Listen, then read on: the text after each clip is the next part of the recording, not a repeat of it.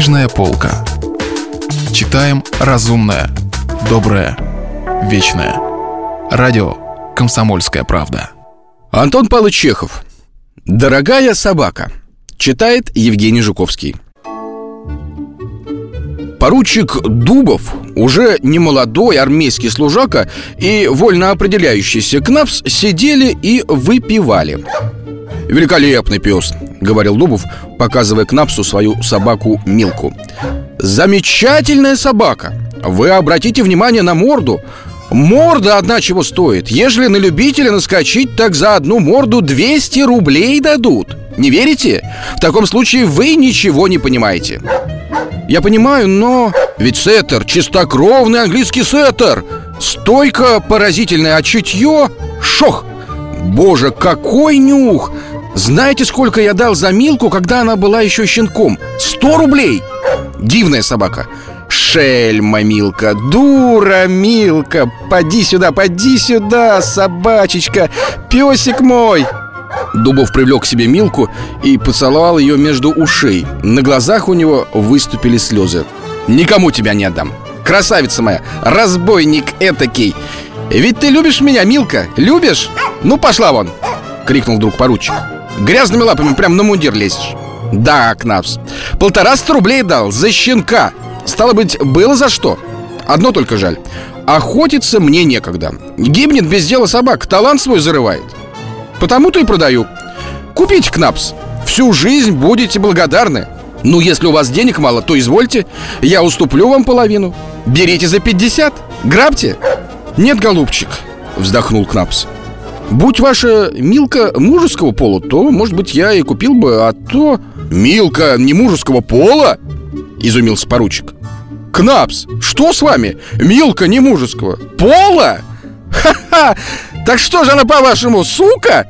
Ха-ха! Хорош мальчик! Он еще не умеет отличить кобеля от суки Вы мне говорите, словно я слеп или ребенок Обиделся Кнапс Конечно, сука Пожалуй, еще скажете, что я дама. Ах, Кнапс, Кнапс. А еще тоже в техническом кончили. Нет, душа моя Это настоящий чистокровный кобель Мало того, любому кобелю 10 очков вперед даст А вы не мужского пола. Ха-ха. Простите, Михаил Иванович, но вы просто за дурака меня считаете. Обидно даже. Ну, не нужно, черт с вами. Не покупайте. Вам не втолкуешь. Вы скоро скажете, что у нее это не хвост, а нога. Не нужно. Вам же хотел одолжение сделать. Вахромеев, коньяку! Денщик подал еще коньяку. Приятели налили себе по стакану и задумались. Прошло полчаса в молчании. А хоть бы и женского пола Прервал молчание поручик, угрюмо глядя на бутылку. Удивительное дело, для вас же лучше. Принесет вам щенят. А что не щенок, то и четвертная. Всякий у вас охотно купит. Не знаю, почему это вам так нравится кобели. Суки в тысячу раз лучше Женский пол и признательнее, и привязчивее. Ну уж если вы так боитесь женского пола, то извольте, берите за 25 Нет, голубчик, ни копейки не дам. Во-первых, собака мне не нужна А во-вторых, денег нет. Так бы и сказали раньше. Милка, пошла отсюда. Денщик подал яичницу. Приятели принялись за нее и молча очистили сковороду. «Хороший вы малый, Кнапс, честный», — сказал поручик, вытирая губы «Жалко мне вас так отпускать, черт подери Знаете что, берите собаку ударом Куда же я ее, голубчик, возьму?» — сказал Кнапс и вздохнул «И кто у меня с ней возиться будет?»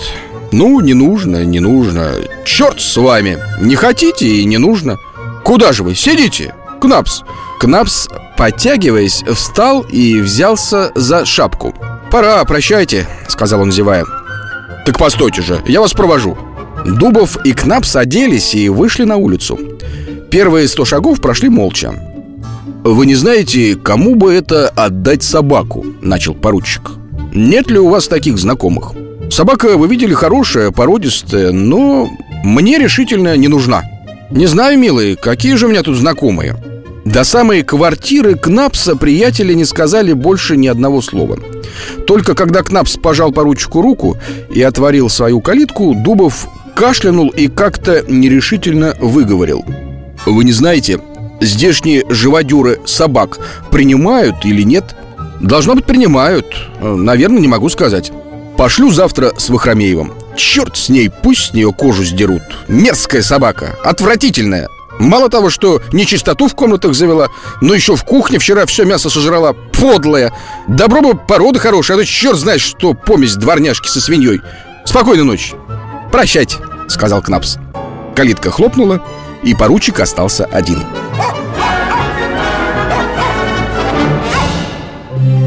Если вы пропустили главу любимого произведения или хотите послушать книгу целиком, добро пожаловать к нам на сайт kp.ru слэш радио раздел «Книжная полка». Книжная полка. Читаем разумное, доброе, вечное.